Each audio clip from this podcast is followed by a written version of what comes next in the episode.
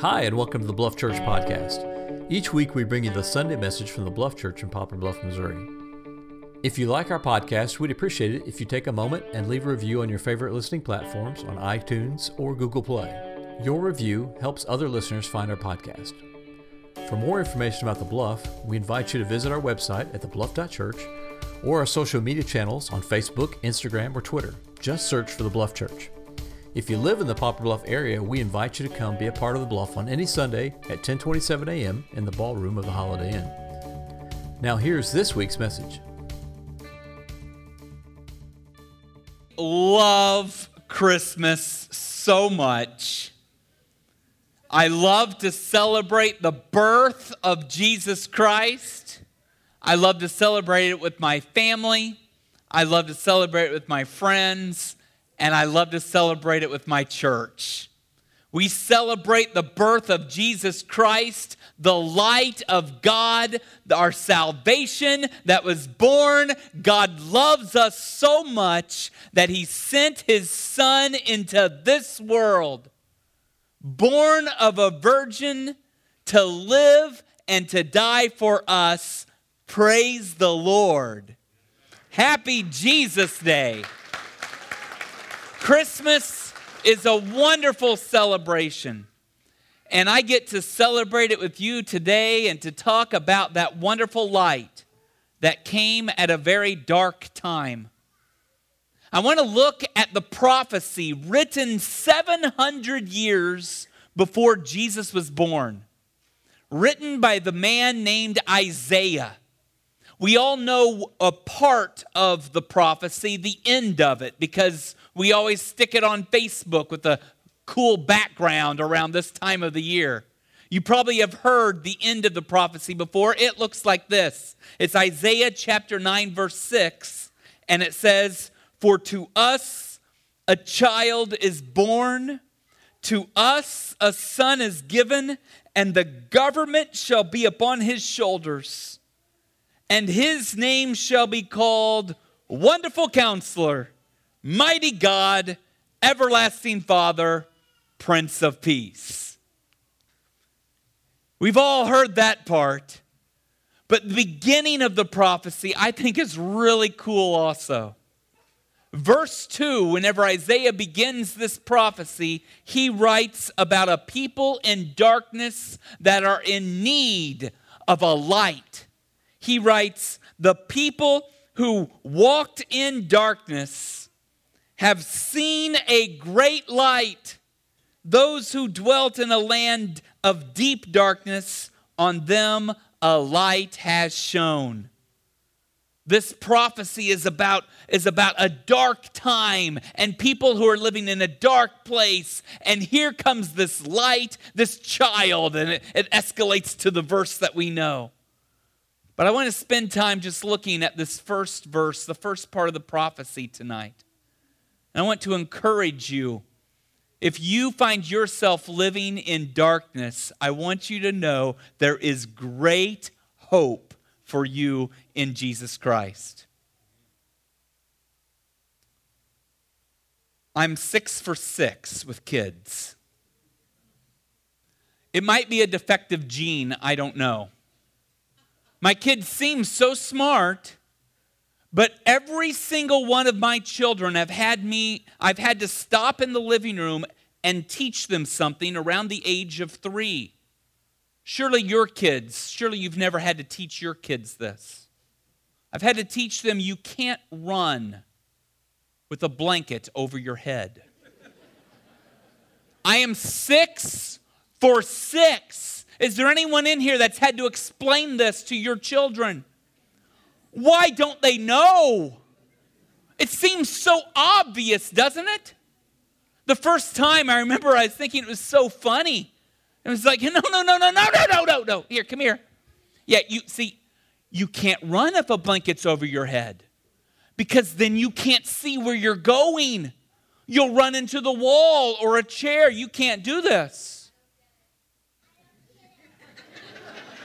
Your parents will explain it later.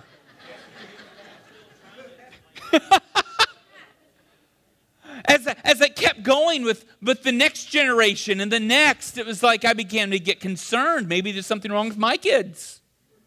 They don't know this. You can't run around with your eyes closed. You need to see where you're going. This prophecy about this light that came into the darkness, the glow of Christ, it is a prophecy that reminds us of just how miserable it is to live in darkness. When Isaiah wrote about the darkness, he was probably not talking about the darkness that we've come to know, about the lack of the knowledge of salvation. When Isaiah wrote it, he was writing about the Galileans, and he was probably referring to what they were struggling with. In Galilee, the Assyrians would come in, a group of barbarians, and they would come in every couple months. And they would invade. They would steal all the food, kill the men, ravage the women, and kidnap all the children. And leave. A few months later, they would come in again and steal all the food and just ransack the place. This was Galilee, and this is what they lived with in Galilee. This was living in darkness. That's the description. And so it seems like it's a place of misery, and yet years later, we look at the verse and we've come to look at it quite differently now as we see the hope that Christ offers. And we see that the darkness that we live in is worse than being invaded by an outside force. It is the darkness of not being able to see your own salvation. Why would anyone choose to live in darkness? I don't know. I don't know why my kids run around with blankets over their head. Why do people live in darkness? Maybe because there are some who have not been privileged with the opportunity to hear the gospel preached. Perhaps for some that they've never heard or at least understood that wonderful, beautiful message of God's love and grace as He sent His Son into this world. Perhaps some continue to live in darkness because the gospel creates emotions of regret or sorrow or even fear. But whatever reason, I want to let you know today, the reason this prophecy was written, praise the Lord, is because there is hope for everyone living in darkness. There is hope for you today. And if your life is in darkness, if your family is falling apart, if your life is falling apart, if anger is taking over your life, if jealousy is dividing your relationships, if gossip has injured you more than you ever think you could, and you feel as though you've been betrayed, whatever darkness you're living in, I want you to know right now, that's the Christmas message. That's the prophecy. For people living in darkness, there is a great light, and there is a light for you. And the light is Jesus Christ. Look at this prophecy again. It says, the people who walked in darkness have seen a great light. Why is he talking past tense? Because he knew it was going to happen, and it did. And he wrote, whoa, these people living in darkness, they got to see a light. And they weren't just talking about the Galileans now. It's talking about those who have come to know Jesus Christ. I have lived in darkness, and I have seen the great light. And many of you have as well. And this light is available for you. And let me just talk for a second about this beautiful light. You want to know what this light is like? You want to hear about this glow, the glow of Christ? You can know all about it with His name. His name is Jesus Christ. Many years ago when I started having kids, I came up with meanings. I thought that would be all clever. I'd come up with a meaning for the name, and then I'd go out and name my kid that. And so I went and I found a meaning that I liked. God's perfect time. And so I named my oldest Kyrea. That's what her name means, Kyrea, God's perfect time. And then I wasn't expecting to have so many kids. I couldn't stop. You can't go Kyrea and then Nadon, and his name means the Lord removes disgrace, and here's Cardia, she's loved, and here's Bob. I can't do that. So I had to keep going with these profound big names. Oh, I am a firm believer today that grandparents should name their grandkids. My generation blew it. We messed it all up, but I have all these big names. My kids love their names too, but you get all these big meanings of names. Jesus, his name means Savior. He is Savior. That's what it means. And when he was born, it was Savior that was born. God sent the Savior into this world to be born. The word Christ that we call him, it's not his legal last name, but we call him Jesus Christ because the word Christ means chosen. He's the chosen Savior, chosen by God to be my Savior and to be yours. That's who he is. That's the light. He came in this world for one reason, so that 33 years later, he would die on a cross for your sins and for mine. Because we were in need of a Savior to die for our sins.